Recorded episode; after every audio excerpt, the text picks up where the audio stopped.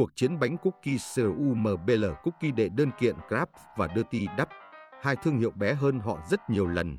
Thế nhưng có vẻ như Grab và Dirty Dub mới là bên được lợi, khi cả hai đều ghi nhận doanh số tăng.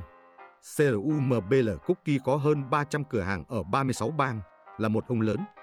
Còn Dirty Dub chỉ có 6 cửa hàng ở Utah và Florida, và Grab có 9 cửa hàng ở Utah và Florida. Sự chênh lệch địa vị này khiến nhiều người dùng mạng xã hội đặt ra câu hỏi, chỉ là cookie một loại bánh bột trộn sô-cô-la vụn, rất phổ thông thôi, có đáng để kiện không? Và với phía CRUMBL, câu trả lời là có. Mọi chuyện bắt đầu vào tháng 5 khi CRUMBL kiện lần lượt Dirty Duck và Grab, tuyên bố rằng hình thức đóng gói và trang trí của hai thương hiệu kia giống mình và có thể gây nhầm lẫn. Ngoài sự giống nhau về thương hiệu, CRUMBL còn kiện Dirty Duck và Grab ăn cắp ý tưởng hoạt động tạo đưa ra hương vị bánh mới mỗi tuần.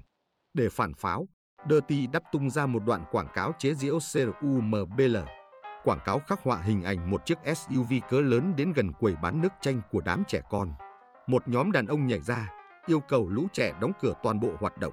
Một cô gái trẻ nói lại, tại sao? Mấy người bị điên à? Và những người đàn ông nói rằng vì mấy đứa đang bán cookie, trong khi đó là sản phẩm của chúng tôi. Ngoài ra DT đắp cũng chạy các chiến dịch quảng cáo ngoài trời tại Utah, trong đó có một tấm biển ghi là cookie quá ngon, nên chúng tôi đang bị kiện. Chia sẻ về vụ kiện, ông Bennett Maxwell, người sáng lập Dirty Đắp, nói rằng đây là một sự việc ngớ ngẩn. Ông lấy ví dụ về những thương hiệu Pira, nói rằng dù tất cả họ đều bán bánh Pira Pepperoni, thế nhưng chẳng có ai đem cái bánh đó kiện ra tòa cả. Trong khi đó, Chen English, người đồng sáng lập Grab, nói rằng cáo buộc của CRUMB là rất nửa vời, chẳng hạn màu sắc thương hiệu của Grab là đen và vàng, còn của CRUMBL lại là hồng và đen. Chẳng có lý do gì khiến mọi người bị nhầm lẫn giữa hai thương hiệu cả.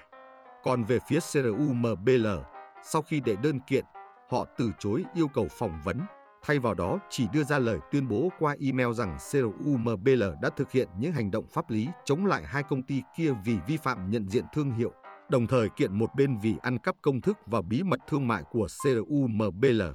Dĩ nhiên, trước cáo buộc này, phía Dirty đã phủ nhận ngay lập tức việc ăn cắp công thức, nói rằng chỉ cần nếm thôi là khách hàng có thể phân biệt được hai loại bánh đó. Theo nhận xét từ một luật sư, rào cản pháp lý của CRUMBL là khá cao vì họ rất khó chứng minh được rằng người tiêu dùng nhầm lẫn giữa các hình ảnh thương hiệu. Còn ý tưởng là hương vị bánh mới mỗi tuần cũng không được đăng ký luật sở hữu trí tuệ. Chưa biết vụ kiện sẽ ngã ngũ về bên nào. Thế nhưng phía Dirty đáp nói rằng hiệu ứng truyền thông xung quanh sự việc giúp doanh số của họ tăng gấp đôi. Còn Kraft nói rằng doanh số bán hàng tăng vọt 50% kể từ khi bị CRUMBL khởi kiện. Đúng là lợi bất cập hại cho ông lớn CRUMBL.